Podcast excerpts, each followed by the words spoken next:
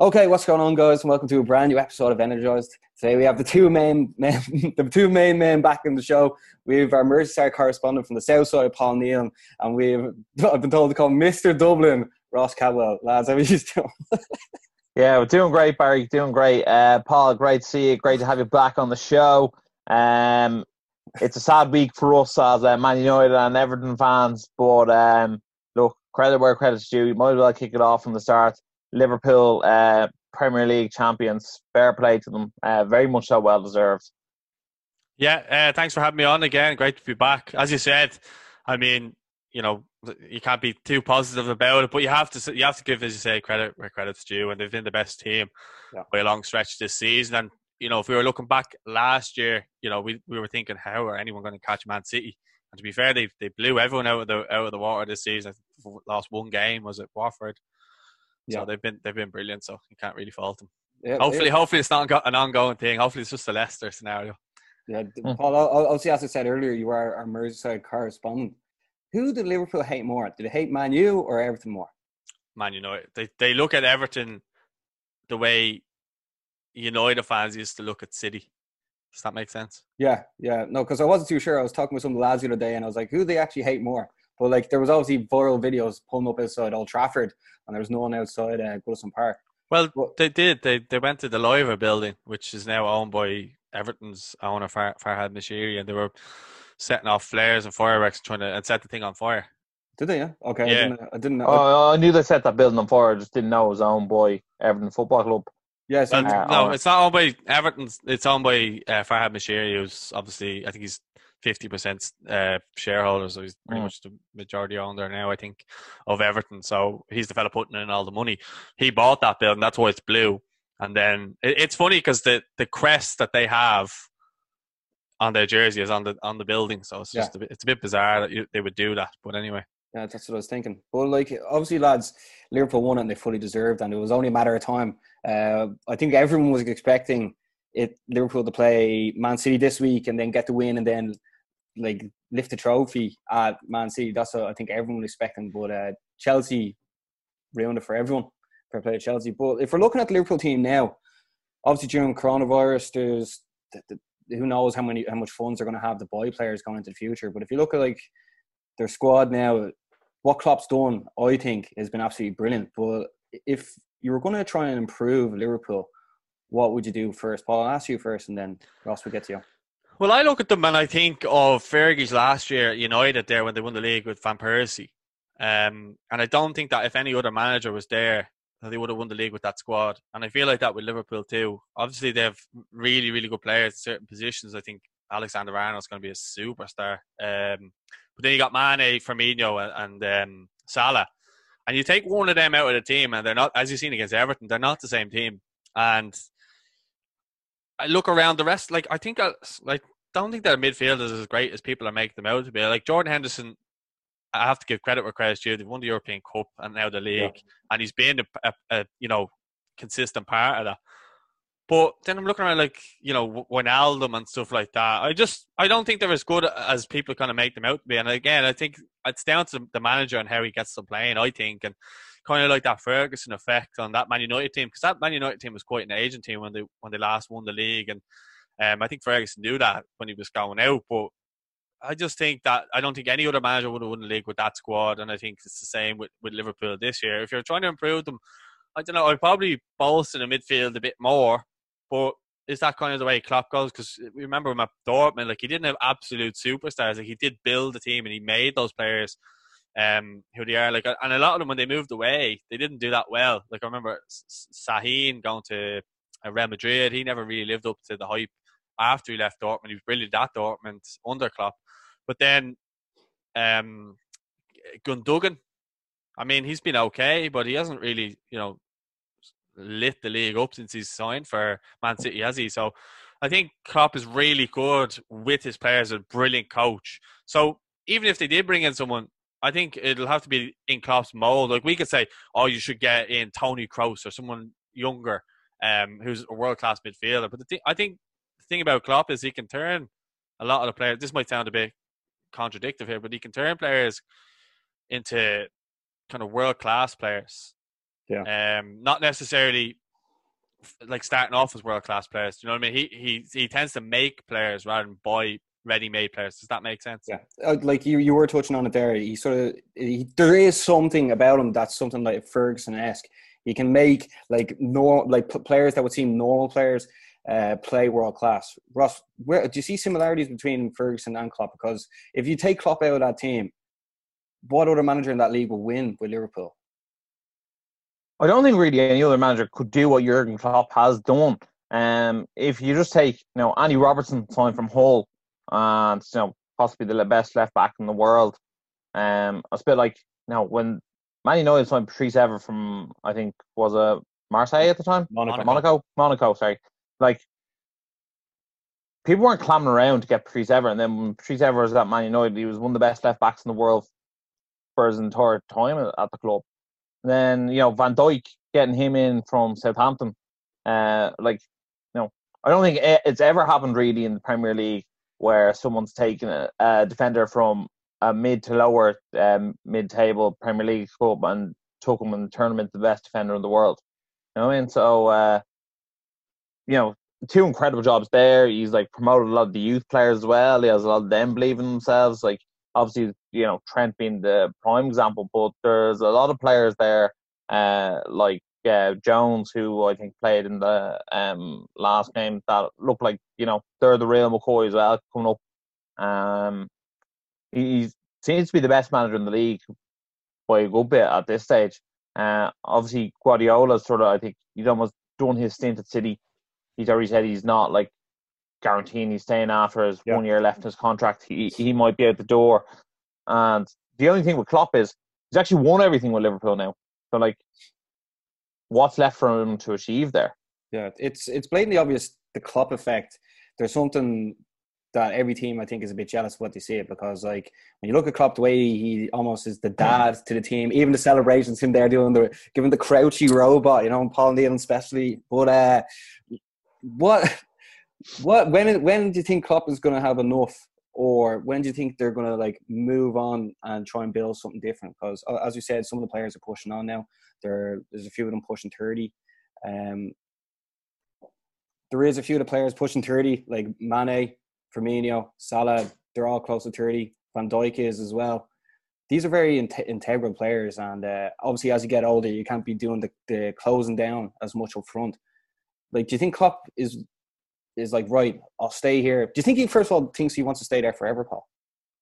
I don't think he wants to stay there forever. What I could see him doing is I think he might stay there to win another league or another two leagues to try and stay above Man United and that status, if that makes sense. I think that's Ross says he's he's won everything, but if he was to leave a legacy to be get back in front of United, and that's in that sense, as Fergie said, knocking them off their perch. Um, I think Klopp might stick around to try do that.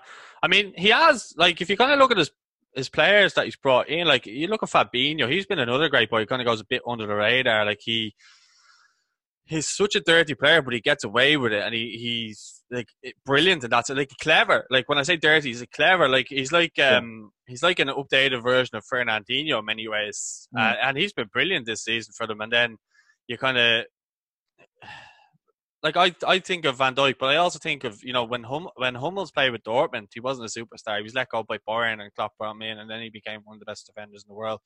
Um, with Dortmund, so Klopp seems to know the type of right type of player you can get. And even Oxlade Chamberlain's gone up a level under him, who I thought was bang average, to be honest with you. Uh, Shaqiri hasn't risen for them. So be interested to see if those players can tra- transition now because they're a little bit younger into to better players. As you said, uh, Henderson's 29 now. How, I think he's 30. How, is he okay? Well, how much longer can he yeah. kind of be pressing and doing that kind of job? Wijnaldum, I heard there was talks of him leaving. Then I'm trying to think around the midfield. Obviously, Milner kind of is a utility player and a great player for for them, so he can play left back or centre mid or whatever. So they're going to have to recruit in those type of positions. They lost out on Timo Werner the whole season. It was oh he's going to sign for him, he's going to sign yeah. for him. So eh, they must have had money there because he would have. I think his clause was 52 mil, mil. Sorry. Um. So are they going to go and look to spend that on someone else? Are they going to sell anyone? You know, as you, you mentioned there, they're getting old. So are they going to cash in on someone? Financial fair play would be another thing as well. But if I was Liverpool fans, they've got a lot of young good players coming through there. You know, Alexander Arnold. Then they have Elliot. I think he's only 16. They also have Wilson coming back from Bournemouth, the Welsh guy with the, really nice left foot. Yeah. he could he could come into the team next season if, he sticks around. Or could, Brewster as well. Yeah, and he's at what Swansea now, isn't he? Yeah. A- And then they have um, what's that? The lad who scored against Everton in the cup scored the winner. Was Um, it Woodburn? No. no, No, I think he's uh, a centre mid, isn't he? Is it Jones? I think that's his name. Yeah. Um. So they Oh, so they Curtis have Jones. Yeah. that's the one. Yeah. So they have players that can probably come through as well. And if I was a, a Liverpool fan, I'd, I'd kind of be excited the fact that I have a manager there who wants to bring through players that know the club and have kind of been there from from the beginning, like the class of '92. You'll know yourselves Mm. that you, it it means more to you when you have a player who came through the ranks, he's playing for you, and he becomes your best player. That's what you want. That's the pro you want. And you know, Liverpool fans have it now in Trent at the moment. But if they could build five, well, well, I won't say five, maybe three, four players, and then add to that with other players kind of coming in from abroad and having the players there showing the values of the club and what it means to play for the club, that can only bode well for them. As much as we don't want to uh, see that happen, but I, I wouldn't be too worried about the the fact that they're kind of pushing thirty, but they would need they do need to get maybe a, a wide kind of forward in that if Mane or Salah um aren't playing that can do like Minamino they brought in haven't seen much of him Mm. but apparently he plays the Firmino role not Yeah, he does, wide, yeah. so I haven't watched him uh, fully yet so who knows what he could bring then you know next season might be his year Yeah. Well, in the, you see in the, in the in the Everton game, Minamino he, he was doing that thing that Firmino does, where he comes a bit deeper back into the into the game. And that's really played it to Everton's hands. Because like it's like you can have the ball, but you're back to go, no bother. But uh, there is still a bit of dead water around Liverpool as well. Like I think every Liverpool fan under the would like to get rid of Lovren.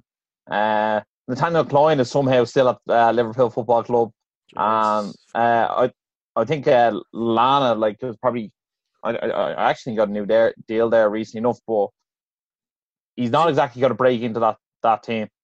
did he get a new contract yeah I think I think maybe maybe just a one year extension now, but I'd say he will be Uh, off though this uh, when the transfer market opens I think you're right I think he'll go Yeah, he is. He, he is over the age of thirty as well. But like uh, Paul was just touching on there, Ross. When United won the treble in '99, they didn't invest in any players. Ferguson just Mm. kept going, and then that didn't turn out great, to be honest. Uh, I, think it is very important now for Liverpool to get someone and someone that's really going to push these players to move on to another level. Now, but don't get me wrong, Liverpool, what they have set up right now is perfect. You, know, I mean, obviously you can improve in certain areas, but everyone's performing. Whoever's not performing is not playing, so that suits them down to the ground. But um, I think it is very valuable that Klopp stays. I think Yeah. like if Klopp was to go to Real Madrid, I'm sure certain players would be like, you know what, it is sunnier over in Spain than it is in, in Liverpool. But uh, what what what what do you think of the rumored to- uh, return of Coutinho? Now I, I I heard within from within the club he left on like really like bad terms and stuff like that, but he'd be brilliant because he could almost play anywhere across that front three, or he could play in one of the midfield roles. well uh, well Barry you you can answer I'll I'll give my two cents after if I was him, I wouldn't want to go back. Like I know you'd want to go back, but like you you left to win trophies and you come back and they've won the league and the Champions League without you.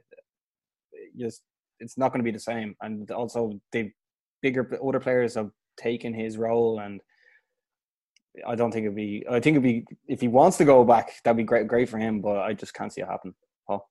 I I just think that with him, he he left, and that's when Liverpool went on that unbelievable run. They got Van Dijk in, and they just went on an unbelievable run when he left. And he, when you look you look at him, he went obviously to Barcelona to try and win things, which is natural. Like any player would do that. Like Suarez did it before him.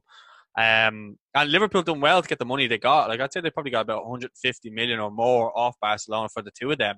And what they've done since then, losing like their two best players, so to speak, and what Klopp's done then to kind of unite the team. Like I think Mane and Salah, Firmino have gone up level since he left. But maybe I don't think Coutinho maybe suited the way Klopp. I don't think he was more of a press player, and I think when I've seen I've seen him at at uh, Bayern, I don't think he's been great either. He's actually been linked with a move to Everton. Weirdly enough, I wouldn't even want him at Everton at the moment. What age is he now? I'd say he's about twenty nine. Yeah, I'd say he's in around that, yeah. Paul. It sort of seems like the number ten role is becoming less and less important. Like uh, Rio Ferdinand just had James Rodriguez on the show and he was discussing this, and it's almost like you almost have to base your whole team around that number 10 position. And if they have an off day, the rest of it doesn't work. Whereas Klopp, he's like the front three press, the second, which is the midfield, three press as well. It's They're almost all in unison, like uh, like foosball. They're all on the, the lines perfectly. Having it's a number an, 10. It's an overload. That's yes. Yeah, so mm. having having the number 10 now is not like you, you need to be able to be either on one or the other sides as well. It's it's a strange position because it's almost like becoming less and less important, like the target man once was. I think um, he's he's. It, I think it's because a lot of the players who play number ten would be a, kind of a victim to going missing in games, and I think if they're a little bit older, I think a real victim of this is Mesut Ozil. Like he can't get a game for Arsenal because he's too late. he don't on, on track back. He likes to be, excuse me, he likes to be the person with the free roll. He likes to kind of roam around the in front of the kind of defense, but just behind the midfield, that little area, just kind of breaking the lines. But teams have cop, copped onto that now. They'll just play a sitter and they'll just be watching yeah. him. Um, and, and like even if he's really, really good, he'll have an idea of kind of where to hang around. Whereas, you know, I think with Coutinho, he could actually play off the left as well. I think a lot of times he did play for Liverpool mm-hmm. off the left, cutting in and curl the top corner more often not than he did it. Like, but yeah, I think the number ten position is it's a it's a kind of dying art in some ways. But I think for the for the top level teams, they all play that four three three system, and I think if you're kind of underneath that, you might get away with playing a number ten. I know other clubs do it, and I think I think Stephen Kenny will probably be trying to play with a number ten for Ireland. I think you can get away with it in some instances, but I think if you want to be the top team pressing from all angles, you need to have like the six, as you say, yeah, pressing. So like the front three, and then the midfield behind it. Maybe you'll have one sitter, but more often than not, they kind of all press together. And then yeah. they have a keeper who can play at his feet, who's able to come out and be like a sweeper as well. Yeah, like the, um, like obviously you haven't. That's that's the beauty of having subs. You can bring someone on and change the formations. But Ross, what, what do you what do you think of that? Like the number ten role, it's it's such a specialist role, and if you have a day off, I mean, if you're not there at the races on the day, that the chain sort of breaks. Whereas at Liverpool have that perfect midfield of three guys, like they'll all go this way and then they'll all go this way, just in unison. No, I, I, I do think the, the number 10 role, I almost think the number 10 role became at its height with Ronaldinho. And it was almost like a floater, if you know what I mean. Yeah, and like Ronaldinho, like, fast in that role. He, he, he, was, he was basically told, right, we'll do all the dog work, you do your magic. And Mesut Ozil was given that role at one stage well. But football at this day is played at such a high tempo that you can't carry anyone. You yeah. can't have any passengers everyone has to put in their shift. You look at um, I think Man United are going to be a good example going forward. You know what I mean? Like, you know, if you take their sort of start midfield moments, Matic, Bruno, and Pogba. You know what I mean? Like Pogba and Bruno are both going to have to do the defensive work as well as uh, the attacking work. You know what I mean? You know, Matic can't defend against three other midfielders by himself. So that whole luxury number ten, I think, is out the window. It Gylfi, is, isn't it? Gylfi Sigurdsson is a, another example as well. Yeah, well, that's not the, these lads' faults as well. Like they were like uh, Mesut Ozil was signed knowing that he's not going to come back and track back stuff like that. But uh, it's now you need almost like the, like it, what you do is you look at whose method is working the best, and it's Liverpool's, and that's what people are going to try and do now, right? They're going to get they're going to get three men there and being absolute dogs. And uh, well, Barcelona were doing it first, and then Liverpool like mastered it. I would say. Yeah, yeah, I'd agree. Well, I'd say, I think I think Barcelona, you know, the, the peak Barcelona would beat the Liverpool team now. So I don't think that they've mastered it, in my opinion. Yeah, oh, yeah. Well, the thing is about the Liverpool team, I think all them players are like brilliant together. Well, like if like like if mm. Mino was to go to Barca or uh, Salah was going to Real Madrid, I don't know how well they'd work because yeah, they've no, such a well-oiled yeah. machine mm. there at Liverpool. It's just going to keep churning and churning and churning. And like also people like Trent is going to be there forever, I'd say, or Andy Robertson's going to stay there forever. So you already have those two wingers coming in and crossing stuff in, like they, like they are going to be very good for a while. It's just it's going to be interesting to see what happens when Klopp is going to get mm. that that contract offer from uh, Barcelona or Real Madrid, which is going to happen because like once Messi goes, Klopp could come in and change. I don't know. It's going to be interesting to see, but like let's call a spade a spade now, lads. Who's won the league next year? Chelsea. Everton. top, uh, top four. Everton. Nah, it's going to be No, I, I think Liverpool will probably win again next year. Yeah. Well, that's the point of that's the point of this part of the show because obviously we can go on and on and on about Liverpool, but the thing is, haven't seen haven't obviously like we're all like basically thirty now, like haven't seen the rise of football. United taking over, and then the Chelsea's coming in, the Arsenal's doing well, and the the Liverpool's now. The question is, what people want to know is why, like, how are they going to evolve now and not just sit in their morals the way United did back then? So you look at the past and you learn from it. So I think realistically, Liverpool are going to be going good for another while. Obviously, the COVID situation, a lot of players are going to stay, which makes sense. But uh, I think they do definitely need to invest and keep them players hungry because uh, a problem with a lot of players is like it's like Dwight Yorke, for instance, he wanted to take, get like a, a year off football after they won the treble, and Ferguson was like, "What are you talking about, you clown?" you know I mean? But I don't see any of that shit happening because I think those lads go into work with a smile on their face and leave with a smile on their face, unlike certain clubs. But uh, I think everyone now can really appreciate what football Liverpool are playing. Whether you Yeah, be well, a red, red from United or a blue from Everton, it's uh, it's great to see, and uh, it's going to really make everything. It's not great to see. No, it's great. fair- like, it's great fair play to football. Like, I mean, I can appreciate. Oh yeah, yeah, yeah, yeah. Yeah. I just Well, it's, well- it's not not the team I don't like. It's the way the fans go on. I don't like. I have no problem with the actual um you know, Liverpool the way they, they set up. They're brilliant to watch. Yeah. But I I just can't. There's a sense of delusion in a lot of Liverpool fans that I know, and I just can't. Like someone was trying to tell me the other day that Virgil Van Dijk overall uh, throughout his career is a better defender than Sergio Ramos. Like this sense of delusion is just it's just uh, I can't get my head around. it. They're What, that, the fella, that fella who won what three Champions Leagues in a row? Yeah, exactly. Yeah, but uh, that is it, what they're doing right now is perfect.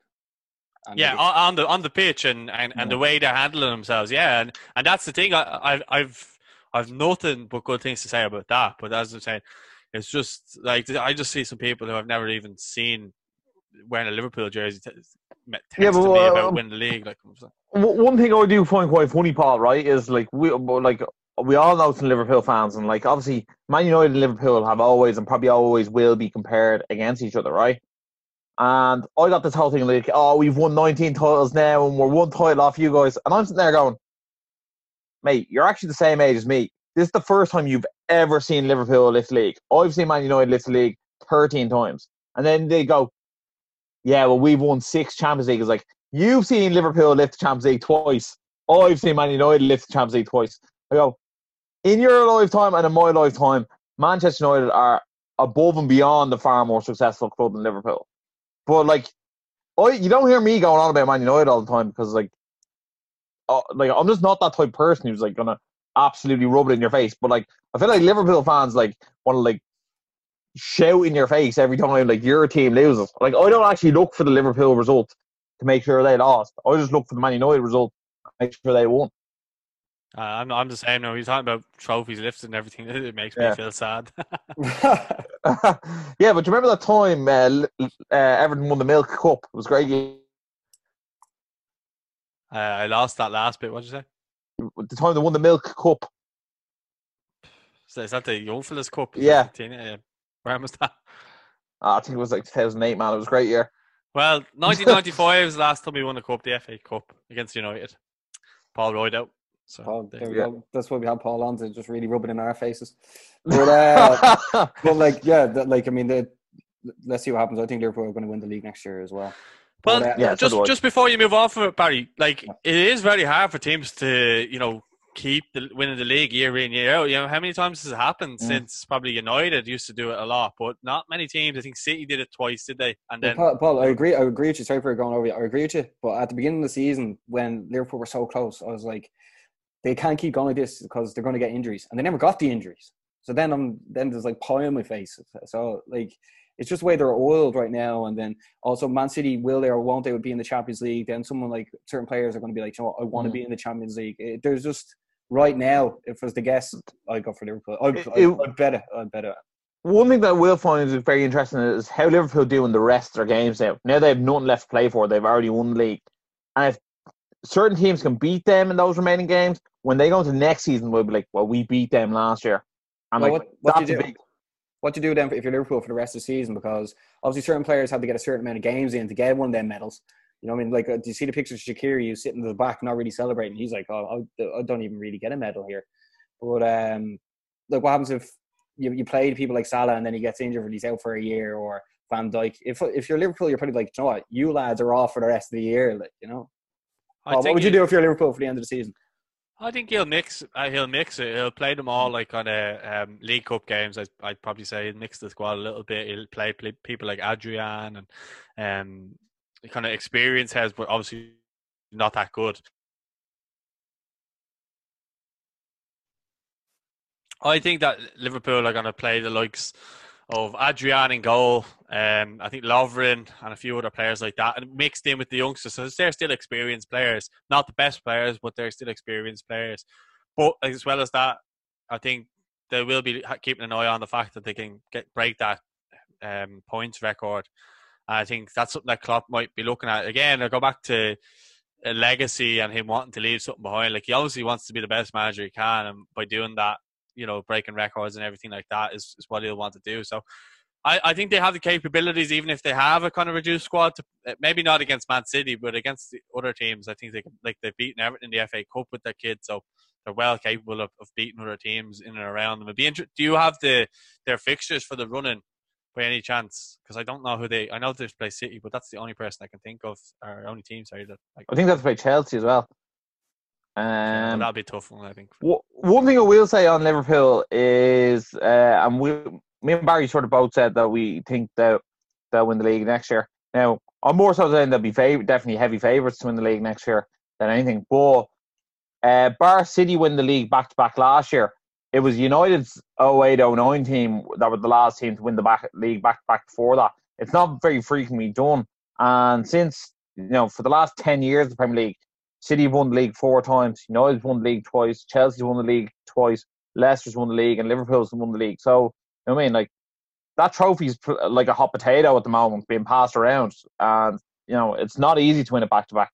Yeah, I have Liverpool's fixtures here. They're playing City away, uh, Villa home, Brighton away, Burnley home, Arsenal away, Chelsea home, Newcastle away.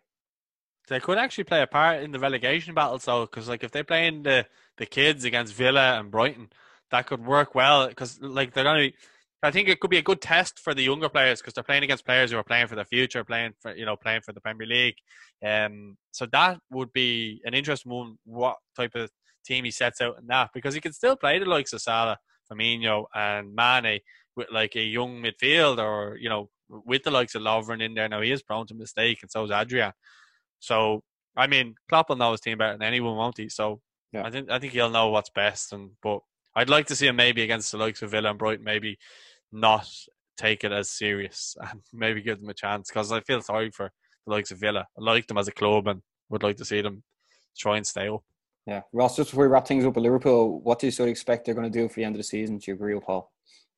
Yeah, I think it'll be a mixed bag uh, of teams. I think they'll probably play their stronger players uh, against the good teams, and then they'll probably do a bit of a mixed bag against the weaker teams. And like you said earlier, Baz, uh, people like Adam Lallana, Shaqiri, Minamino, you know, they'll be looking to hit those uh, minimum amount of games to get to Premier League medal. Yeah. Well, then, right, so let us know in the comments who you what you think Liverpool are going to do for the rest of the season, and uh, is Klopp the greatest manager in the world? do you think he is right now, lads?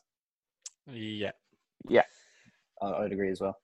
Uh, well, here, lads, that's obviously wrapped up. Liverpool, Liverpool won the league, but uh, lads, top six is still heating up. Like, um, if we're looking at the top, the race now, Leicester are currently in third with 55 points. Chelsea are in fourth with 54 points. Wolves are in fifth with 52 points, but they played a game extra. United are coming sixth with 49 points, and you could actually look at seventh now, Tottenham on 45 points. Yeah, I think it's. I'd almost. I don't know if it's bad saying or not. I'd almost rule Tottenham over at this stage. Uh, I just think that you know, I mean, they're what nine points off Chelsea. They'd have to win three games, and Chelsea would have to lose three games. That's a lot of a turnaround to go in their favour. All right, Paul. Sorry, Paul. Um, Paul, would you agree with that? About Spurs? Yeah not being yeah I, I think I think the ship has sailed a bit um they just don't look convincing in any way like anytime you watch them they just they, they don't look like the Spurs under Pochettino that were in aggressive in your face and would scare you when Spurs are playing now you expect them to draw or get beaten you don't really expect them to win as much as obviously you used to All right, then we'll okay. So we'll say the top six right now. Obviously, Liverpool win the league. City are obviously going to come second. So third, Leicester. Fourth, Chelsea. Fifth, Wolves. Sixth, United. Uh, as we know, fifth could potentially get the Champions League spot if Man City are not allowed are not allowed in it next year. But what are you what are you lads expecting now with the run in? Because if you look at it now, Leicester haven't hit the ground running. Chelsea definitely have. Wolves are very impressive, and then United are doing all right. I think that's the best way to call it. Yeah, well, I think looking at Leicester, they do they do look very shaky. I mean, Leicester will always struggle if Jamie Vardy doesn't have the shooting boots on, and he, he left them back uh, pre uh, quarantine. He hasn't he hasn't been uh, on fire since. Why do you think um, that is, um, Ross? Because Leicester were flying going into this. Well, uh, when we were doing the show two weeks ago, you thought Leicester were going to continue CB flying. Well, like I must say, I, I, I, think I know we yeah, all did. Yeah. I, I, I just think their starting eleven, almost a bit like Liverpool starting eleven, is a very good starting eleven. Um, I thought Maddison's been very poor since uh, they've come back, and they just not seem to be getting together. Uh, ben Chilwell probably has his head turned by Chelsea, and he looks like he's going to be there next year. Um, and again, like Jamie Vardy's biggest reliance is on pace, and at some stage, like that's going to go, and then you know, without him in front, that Leicester are going to very much struggle for scoring goals, and they have struggled for scoring goals without him, um, putting them in the back of the net since they've come back. And Paul, I think they're they're in danger of slipping out of the top four altogether. Paul, they they since they've come back, they've drawn with Watford, drawn with Brighton, and then uh, they lost to Chelsea there over the weekend, but that was in the FA Cup. But uh, what you make of Leicester now, Paul? They're still coming third, but uh, I'd be looking over my shoulder with we have we played them on Wednesday. I think we'll beat them. Um, but we I, I don't necessarily agree with you because he scored the goal there against Watford. Like, it was mm. cracker uh, the week before last yeah. when they played mm. Watford. Uh, they should have won that game. Uh, unbelievable goal in the last minute by by Dawson for Watford. But I think with Leicester, uh, Maddison is he injured or suspended? He was out yesterday. He was yeah, he didn't. He didn't play over the weekend. So he's obviously a huge loss for him. I think he, I think he gets, he's kind of helps them tick. But it's it's funny because we were speaking about number tens, and he is a number ten, really, isn't he? So yeah. he seems to fit that kind of mold with Leicester. Mm. Like if if he can kind of, and that's maybe under Rodgers, he has that kind of system implement. That's how he did it. I think that's how he did it with um with Liverpool before when they nearly won the league. But with Leicester, I just I look at them and I, I just when, as Ross said, when Vardy's not scoring, where did the goals come from otherwise? I mean, Maddison, okay, he's fond of a screamer every now and again and fond of a free kick, but other than kind of him, I, I, look around the rest of the team and there's there's no one that scores enough goals. Tielemans doesn't really get on the score sheet that much, and kind of uh, you know who else have they really got? They've got your man Gray. Every time I see him, he's never really done anything for me. So again, like like Liverpool, I think in, in some ways they're a really good team, but individually they're they're not amazing. They're a well built team, and unless they start scoring goals, they're they're gonna just start dropping points and going further down the table. I think I was just looking there that Wolves are like two points behind them now. I think, um, no, uh, three, three points behind them. Yeah, but let's have a game in hand. Yeah, but as I was saying there, I think Everton will beat them. So I think Everton played them at half five on um on Wednesday. I, I think Everton will beat them. And just because Everton under Ancelotti have been so compact and so he he's he's been able to work with the team and, and set up these kind of master tactical performances. Like we we were horrendous against Norwich, but I think with that break now, we'll get the result over over Leicester. And I think Rodgers coming up against Ancelotti, I I, I myself maybe I'm being biased, but I I could see Everton beating Leicester, and we owe them as well for the cup as well because they bet us in the cup uh, with that late Iheanacho goal, if you remember that. That was fun. Yeah, lads, everything's next few games, right? This obviously they're at the FA Cup now, but uh, uh, sorry, Leicester. Leicester are away to Everton, a home to Palace, away to Arsenal, away to Bournemouth, a home to Sheffield United, away to the Spurs, and last day of the season, a home to Man United. Like, I mean, on they're paper. not really easy games. They're like, I mean, 50 50 on all of them. Well, it could come down to that very last game of the season, you know, Leicester versus United, and you know that could almost be viewed as a cup final for European football of the following year. Well, that's what makes this really exciting, lads. Because in the last day of the season, Man, you mm. play Leicester, and then Wolves play Chelsea. So I mean, Mm. like it did the last. It literally could go down to the last day. I hope yeah, so because it gives us something, something to look forward to in the league. Because obviously the league's wrapped up, um, and other than relegation, there's nothing else to look forward to. No one looks forward to relegation battles anyway, do they? Especially Yeah. not if you're down there. But I suppose we should look look at Chelsea maybe then next, and have a look at what they're doing because Frank Lampard's team they're the best team that have come off this quarantine.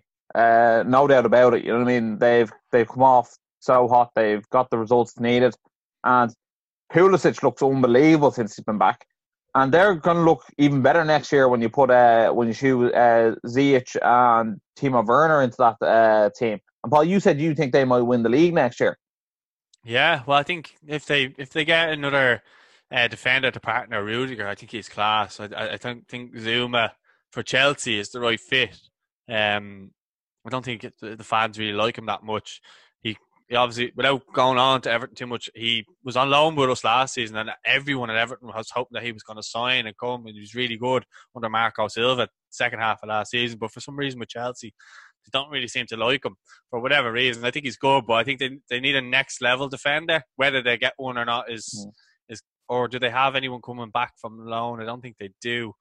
Um, because they always send so many players on loan, but I, I do think they'll be there or thereabouts next season. I think Lampard will have those two boys coming in, Werner and Ziyech, and they'll be able to. I, there's talk as well. I think was it Nathan Ake I heard might be coming back to them or Man City. Be interested to see who he goes to as well. So I think they'll be there or thereabouts, but they need to start scoring goals. Is, is Morata gone officially now to Yeah, si- sixty mil. So like that's you know, well, the, Werner, doesn't it? him out and Werner in. You know what I mean? Werner and ten million profit is not bad for uh, Alvaro Morata. Yeah. So and then who else have they got? They've got uh, Tommy Abraham, who's come on leaps and bounds this season as well under Lampard, and then is is Ziyech is he a right winger or a left winger, or is he? Uh, he, he can actually do number ten, or he play in the right wing. Okay. Well, then they have him, and they- they're getting rid of Pedro, but Willian, Willian. might be staying. Uh, Pedro's going to Roma, so uh, Willian I think might be staying. But that, that's they need someone there. They've uh, obviously identified that, and then they have Pulisic on the left. So the fair, like I think Pulisic would be uh, amazing next year as well. I think a year where he kind of struggled, he wasn't getting into the team for the Mm. first half of the season. Now I think it's his time to shine. How old is he? He must be about 22. 20, 20, 21 maybe. Okay, so he's going to be a brilliant player for the next few years. Mm. He might he might turn out to be someone like Hazard for them, you know. But Mm. uh, yeah, so I just I think Chelsea will be exciting next season. I really do. Yeah, and I think we're all saying they're locked for the top four now, aren't we? Yeah, if you look at their fixtures now, like you know, I mean, they're coming off th- their is it three wins they've had? Well, they've they're after winning Mm. the last two. Uh, obviously, one was in the FA Cup, but uh, they're playing West Ham away, Watford at home, Palace away, Sheffield United away, Norwich at home, Liverpool away. Uh, then they play Man United in the FA Cup, and then last day of the season they're home to Wolves. I, I think Chelsea are just going to keep going from strength to strength here. But we forget Yeah, that we forget the players that they have. Like they still have Mm. Jorginho in midfield, Kante as well. Like they've uh, they've Azpilicueta. They've really top level players who've who've won things, and you know they have the experience there. If you're adding to that, like Yeah. Lamp- Lampard hasn't really been able to Mm. get a stamp on his own team because he hasn't been able to buy. Like the two players he's buying are Mm. coming ne- for next season. So the job he's done with the younger players and what he's had has been I'm not going to say phenomenal because he's still had really world class players Mm. there. He's a World Cup winners in the squad, but he's done a very very good job considering Mm. people weren't even expecting them to finish in the top six this season. Yeah, I know, especially when they started off with like a 4 0 loss to Man U. But um, uh, Especially with um, Ross Barkley and Ruben Loftus-Cheek have definitely done better since he's been there because they must go fucking hell. Frank Lampard on the training ground every day, brilliant. yeah, well, we all agree then Chelsea are definitely going to be in the top four. I yeah, think they I, I think third they'll be now. third. Yeah, I yeah, think so. same well. here. Same here. Then here, look, we'll move. We'll get into Wolves then, lads. Some of the football they play is is absolutely brilliant, and uh, they are a very well oiled machine. Uh, since they've come back, they've beaten West Ham, they've beaten Bournemouth, they've beaten Wolves, so they're all expected victories. But uh, the last six games are a home to Arsenal, away to Sheffield United, a home to Everton, away to Burnley, a home to Palace, and away to Chelsea. That sounds like a bit of a harder run in, but the football they play is actually so, so beautiful. Uh, they they have absolutely fantastic style. Raul Jimenez up top like might be the most underrated striker in the league. Uh, you never really get put in that conversation with your Aguero's or um, you know Harry Kane's and that. But like I I rate him just as highly as uh, those guys these days. And then you know um, Neto, Jota, and Traore, they all just complement each other so well. Uh, it's almost similar to a Liverpool sort of style up front, except Jimenez is more of a focal point than um, Firmino to play in the other two guys. I think they're absolutely brilliant. And I think, you know, you know they're going to struggle to keep the pace with them. Yeah, they're also a, they also score great goals as well. Mm. I think I'd have to agree.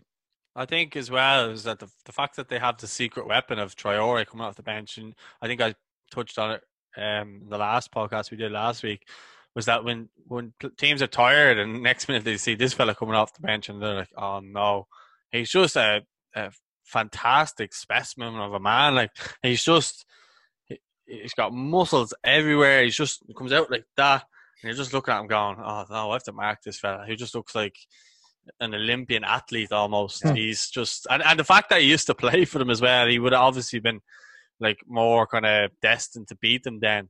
And I think he he played a part in the goal. Um, I think he just came on and he, I think he made the run, and then who scored the goal in the end? Can't remember his name. Uh, Neto. Yeah, Neto with a cracker. Yeah, it, it came from the left side around, didn't it? Yeah. Yeah. So uh, I'm just trying to. Think. I can't think of the goal off the top of my head, but it was a well worked goal. But again, this comes into Villa, um, who I thought worked hard, but just nothing up front. I know we'll touch on them later on, but uh, to go for Wolves to go there, that's obviously a derby game because it's in Birmingham, Wolves, and all that type of stuff. So for them to go there and win was massive for them.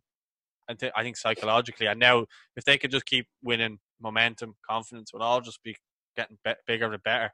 And I would love for uh, to see an Irish player in the Champions League like Matt Doherty, for example. I think that'd be brilliant. He probably probably wouldn't even be playing for Ireland. Aaron Connolly for Liverpool. Um, lads, lads, when I'm looking at the, when I'm looking at these fixtures now, Wolves I think are just going to keep going, going, and going. The, this is their sole focus. I know they're still in the Europa League as well, but uh, that's nothing to worry about. They could win that too, though, Barry.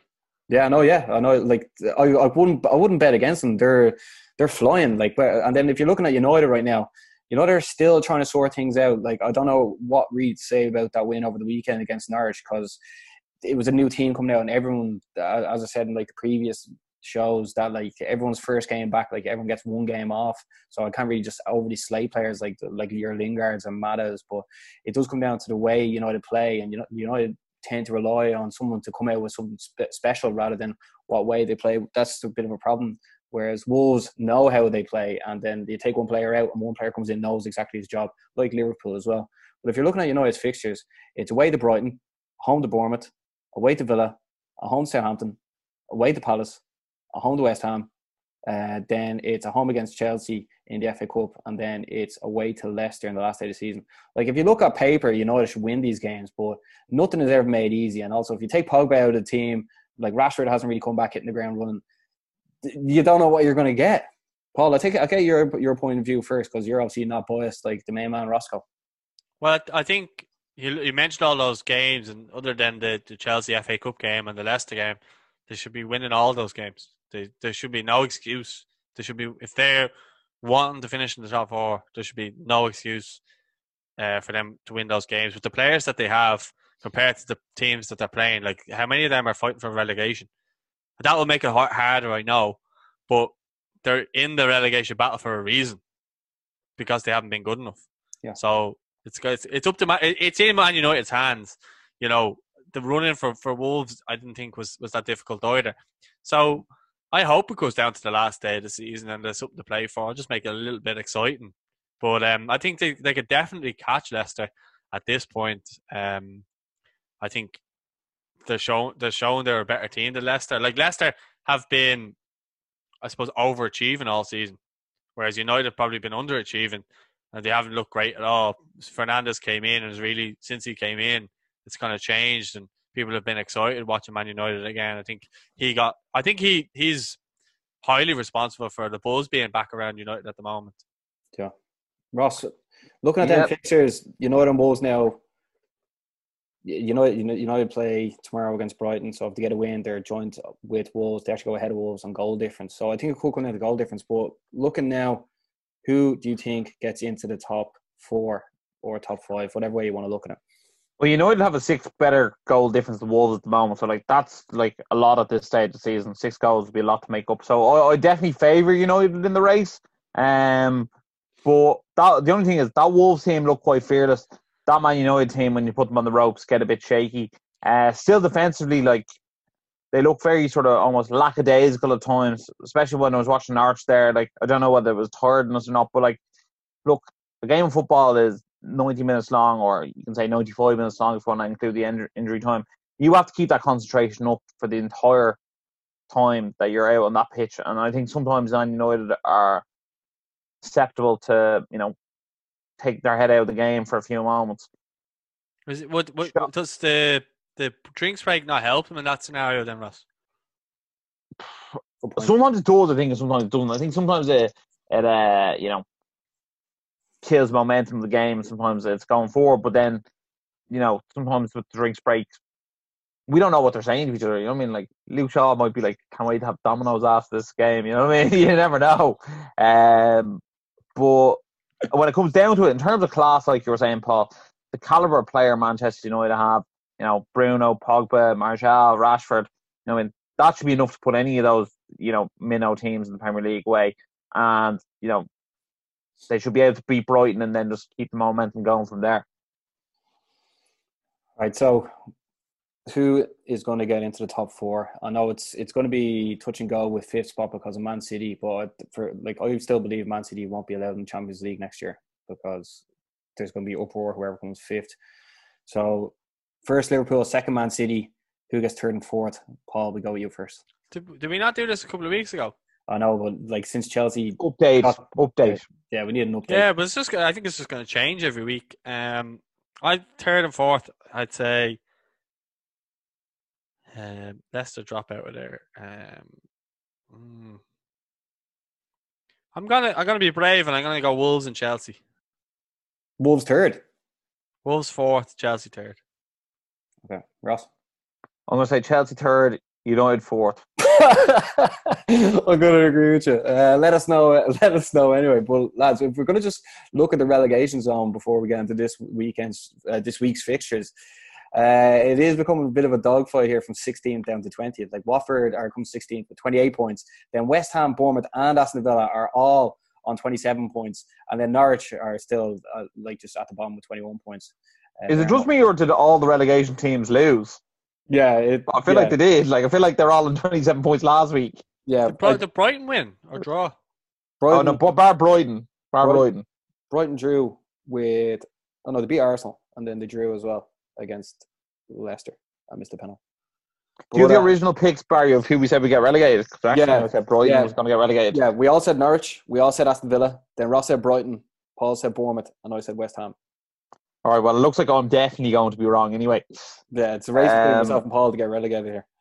In fairness, just just on that, like Bournemouth, West Ham, Villa look brutal. I, I, I think Watford have enough in the bag there to keep them up.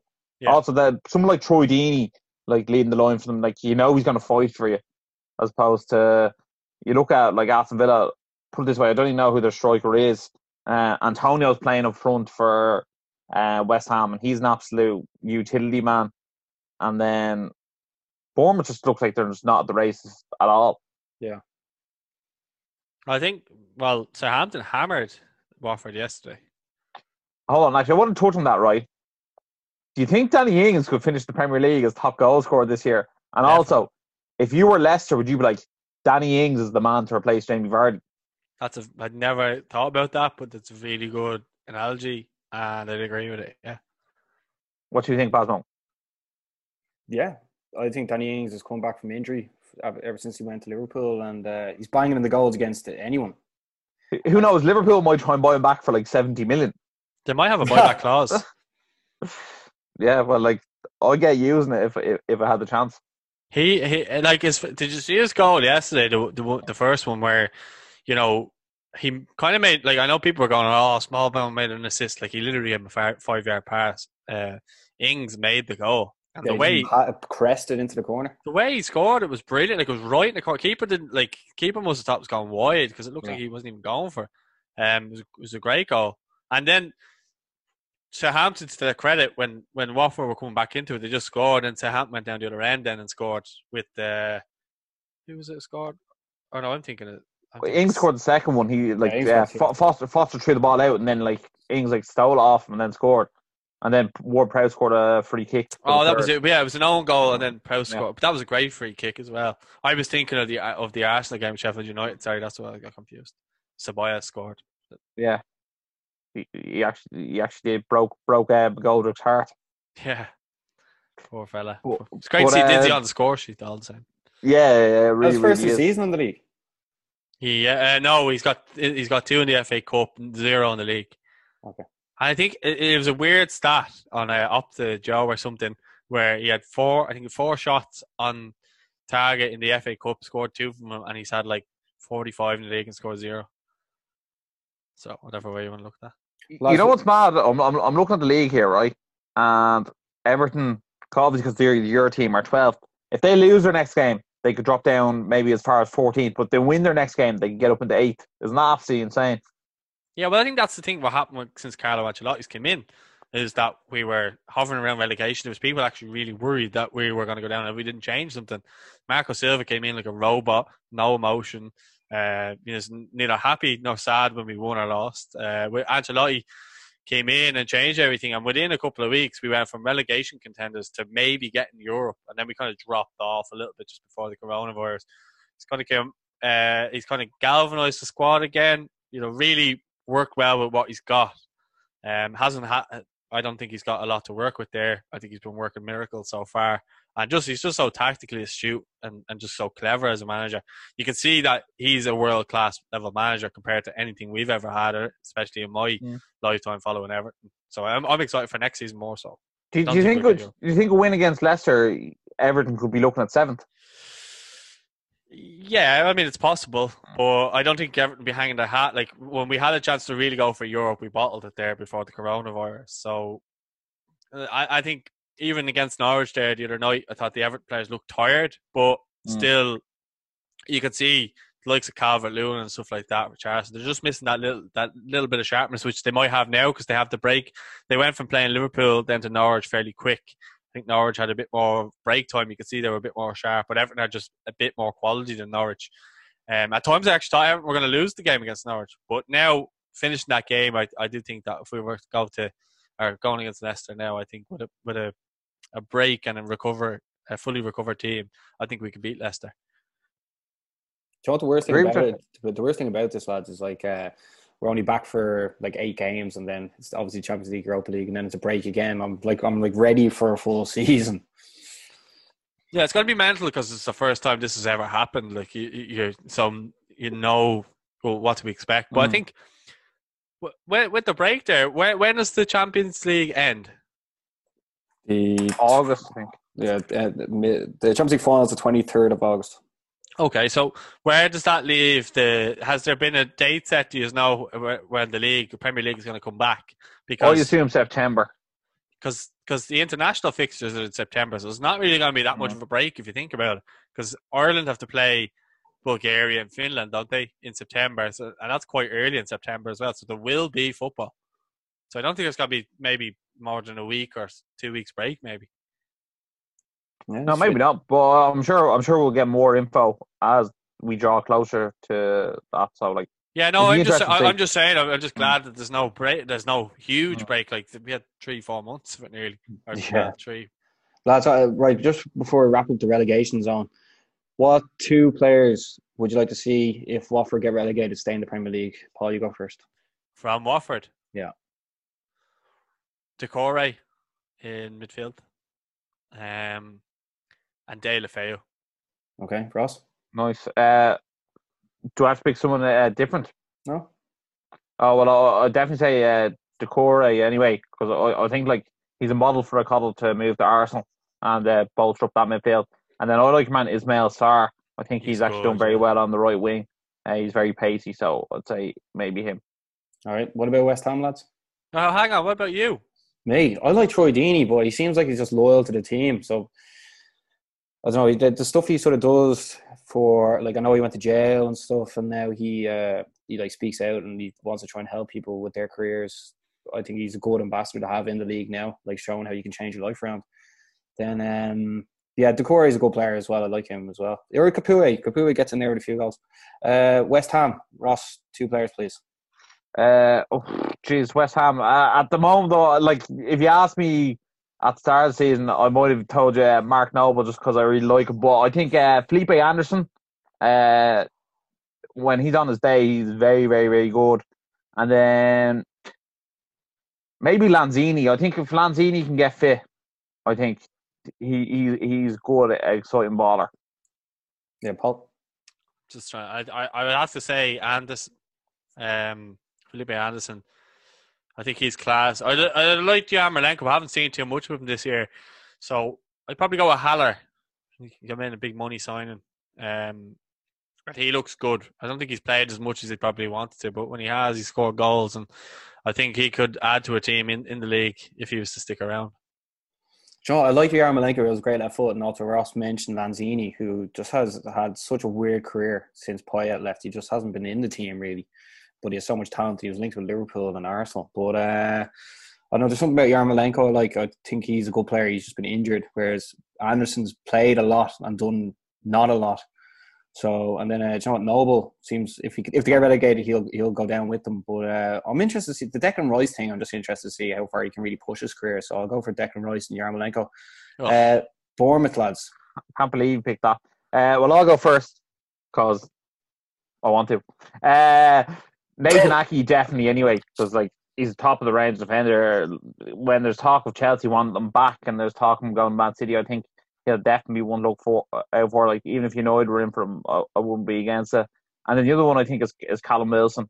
I think Callum Wilson uh, could be great. Like I think if he went to Everton, he could compete there against Calvert Lewin. I think if he went to Crystal Palace, uh, he could be good up front for them. Uh, even he could, even if he went to you know one of the other teams that floating around relegation, Southampton. go- Imagine go him and. Ings up front together. Yeah, that could work as well. They're my two picks. Oh, um, uh, I would probably go Brooks. You know, the young Welsh lad. Yeah, Yeah, I, I like him and Ake as well. Uh, you've already said about Ake. I don't really need to touch on him too much, so that would be the two. I'd go Wilson and then Brooks is actually a very good show. Who did he play for Man City? He did, or, or He or did. Yeah, they got him from Man City. are you Not picking sure. Harry Wilson? No, I'm going for Callum Wilson. Oh, Callum. Oh yeah, yeah Grant. All right. Harry Harry's on loan from Liverpool. Yeah, that's what I'm saying. Yeah. Yeah. Then uh, Aston Villa lads. Um, Ross, he- you, you can go ahead first. Grant, well, obviously Connor to see stay in the Premier League, so uh, I pick him. And for the same reason I didn't pick Jack Grealish, or, or sorry, sorry, pick Declan Rice, I'm not going to pick Jack Grealish either. And I'd like to see John McGinn stay in the Premier League. Good show. Um, I I mean I, I like how we're in and everything like that. And, you know, I hope he, he he does stick around, but he wouldn't be the pick I'd have um, out of the Villa team. I'd like to see Tyrone Mings stay in the Premier League. Um, nice, yeah. and I, I don't want to see Grealish stick around. But uh, I know he will. But my, McGinn would be my other shout. So Mings and McGinn. I'd actually go for Mings and Jack Grealish. Just to see, I'm just so interested to see who he's going to go to and what way the team are going to work things around him. And then the mighty Norwich City, who we, who we, I think we can all agree is not getting out of this relegation battle. Um, Paul, we, you go first because Ross has gone first the whole time. I don't mind. Robbed all the good keep, picks. keep, You're keep, robbing all the Ross is robbing all the good picks. keep here, it consistent there, Ross. You go ahead. I don't mind. All right, Grant. Well, for me, yeah. it's Oh, I mind. Oh, I mind. No, no. Uh, I- I'm picking. I'm picking the only two players I think. Well, not maybe that's a bit harsh, but the two main players I think are um, Premier League quality for Norwich. Uh, I picked Todd Cantwell, um, Buendia. Uh, I think Max Aarons and Krul are good, but they're. The, I think they're the two standouts. I think Pukki had a bit of a run, but he's not with it. Uh, Paul? me? Oh, uh, sorry. Um, I would go Cantwell and Aarons. I, I like. I'm not mad on Pukki myself. Um, Buendia is a good player as well, but yeah, I think um, Aarons and and Cantwell. You, you look at Cantwell the other, night, the other night against Norwich, or against United, sorry, for Norwich. Um, good player. Took his goal well. Keeper probably should have done better, but he still took the goal well and has been performing quite well this season. And I think he, I think they look to cash in on him and Aarons and and bolster the squad for next season and come up with obviously the, the parachute payments that they'll have. So I think I think there might be a shoe in as well to come back up. I'll go with Pukki lads. I don't think Norwich really create enough goals from, and then um, I'll go for Aarons as well, just because he's good. He's a good defender, and I think he's going to go to Spurs. I think that makes sense. But, I'd uh, love Matt Everton. To, uh, would you not take? Would you not take Coleman's position then? No. Yeah, but it gives Coleman something to fight for. I think Coleman, when he's being pushed, is at his best. That is very true. Um, okay, lads, we're going to get into this week at this week's fixtures, right? For people that don't know, last week I won, I won, but this week Paul and Ross both drew. So, um, lads, I don't, I don't know. Hey, where'd you come? Where'd you come this week? Me, I got one. The two of you got two, right? Oh, so you came last. But these were correct, the actual correct scores, not actually guessing who would win, because uh, that'd be a lot easier. But um, lads, what are you going to do? Are you going to just share the crown or what? Like, I don't mind sharing it. Yeah, I don't mind. Well, we see That's this right. week who gets it, who gets it, right? But um, we're going to. We did predict today's results, which is Monday. Crystal Palace versus Burnley. Uh, I'm guessing one 0 Ross is guessed two one, and Paul guessed two 0 So do you want to stick with that, lads? I think yeah. last week we did the set. We stuck and we went. Yeah. Okay, so then uh, the Tuesday night, Brighton are taking on Man United. Paul, you go first. I say one one. Man United to score first. One one. Uh, Ross. I'm going to say 2 1 to Man United. I'm going to go 2 0 Man U. Okay. Then uh, Wednesday, we got a we got one, two, four fixtures. Uh, we're going to start with Arsenal versus Norwich. Paul? Arsenal 2 0. Arsenal 2 0. Ross? No, I'm going to say 1 all. I was actually impressed with Norwich against United. Would they not be tired? Ah, they could be, but you know what? Well, don't be they have to fight for everything. They have to fight for everything they have. So what was the score, Russ? One all. One all. I'm going to go Arsenal two nil. I think if they lose that game, are they down? Yeah, they should be. But they're, yeah, they're down anyway. Uh, Bournemouth are taking on Newcastle. I may as well give a zero one to Newcastle. Uh, Ross. I'm going to say 1 0 Bournemouth. Like, if there was ever a game Bournemouth had to get up for to try and win, it has to be this one. Is it home or away? Yeah, Bournemouth are home to Newcastle. Paul, your yeah, Newcastle are safe and Bournemouth need to win. Yeah, no, I'm just thinking of the travel down for, for Newcastle, but uh, it might not work to their advantage. It'll work to Bournemouth's advantage. I'm going to go for a Newcastle 2 0 win, though. Yeah. Okay. Then uh, Everton taking on Leicester. Paul, you can go first in this one. 2 1 to Everton. A, la- a, a, late winner for Everton. Ross? I'm going to say 1 0 Dominic Calvert Lewin. And then uh, I'll go 1 1.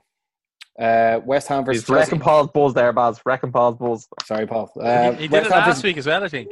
West Ham versus Chelsea. Ross. Uh, 2 0, and Pulisic will be on the score sheet again for Chelsea. Okay, Paul.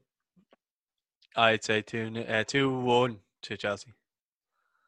I'll go 2 0 as well to Chelsea. Uh, then Thursday, Sheffield United taking on Spurs. I'll go 1 1. Uh, Paul. Well, I think this one with with Sheffield United um, coming off the, the back of losing to Arsenal, I think they'll be they showed signs of the old Sheffield United before the coronavirus. I think they might be back now, so I'm gonna go. I'm gonna go for a draw, which I think would, if you're starting to start the season, would be kind of an overachieving result for Sheffield United. So I'm gonna go one all draw. Uh, I'm gonna I'm gonna voice not to watch this game because I think it's gonna be nil all draw. okay, then uh, Man City are playing Liverpool. Ross, what do you expect here? Jesus. Uh, guard of honor.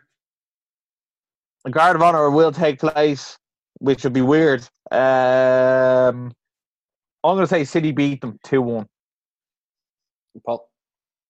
I'm going to say the same 2 1. I'm going to go 1 all. Is uh, it, uh, just because how weird it was Liverpool win the league and the fact that they won it like in a in a hotel or Andy Robertson's gaff which could be a hotel, uh, and the fact that like they won it on someone else losing and like the manner that they won the league, I feel like they're going to lift the trophy after losing again. That would be nice. okay, uh, Ross, you, you love an all classic Norwich versus Brighton. What are you guessing here on Saturday?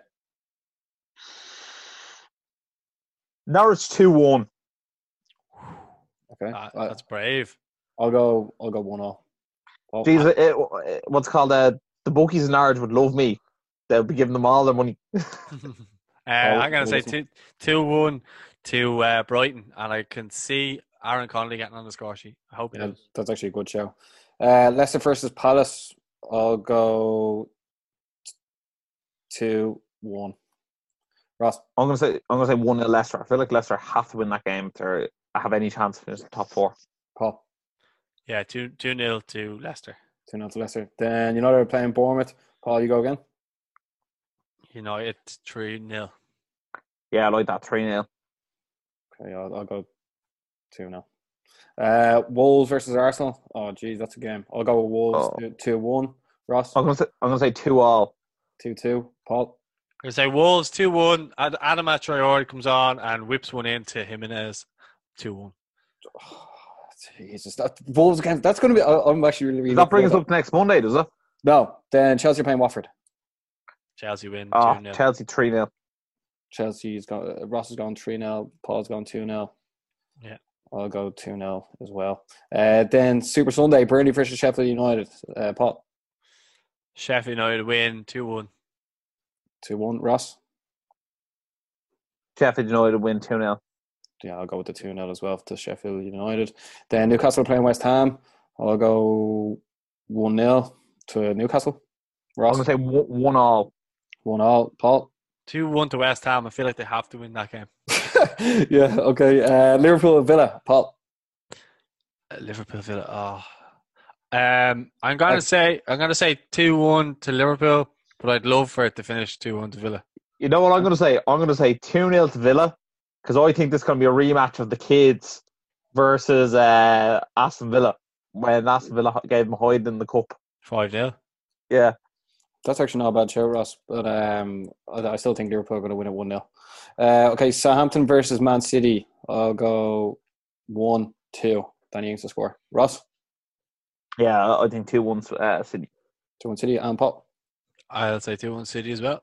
2 1 City. Okay, then next Monday, just in case something happens or we won't, we don't get to show it next Monday, uh, Spurs are playing Everton. Paul, you may as well start it. Uh, um, I, I may well change my mind uh, next Monday on the on the prediction. Consider uh, see how this week's result go, but at the moment, I, I'd say one all.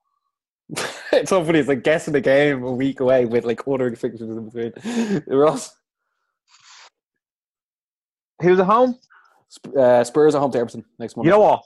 Oh, I've been so negative about Spurs so uh, recently, and Paul's sitting there looking at me through through, his, through the lens of the camera with with his eyes.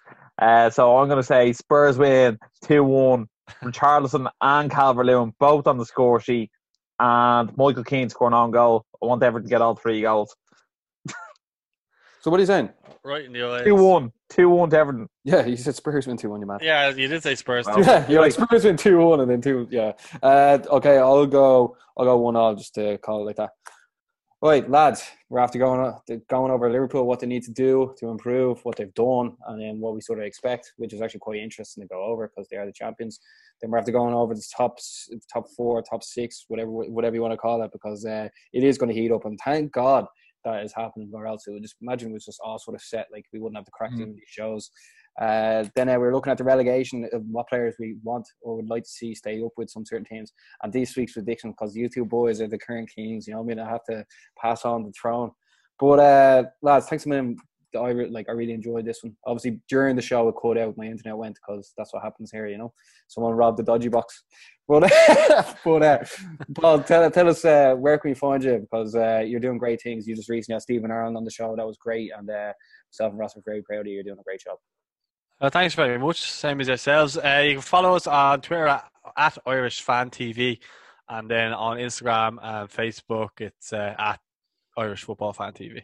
Yeah, I think if you go to any search bar and put in Irish Football Fan TV, like you're just there and that's it. Like, and if you can't find it, you probably don't want those ages following if you can't find that.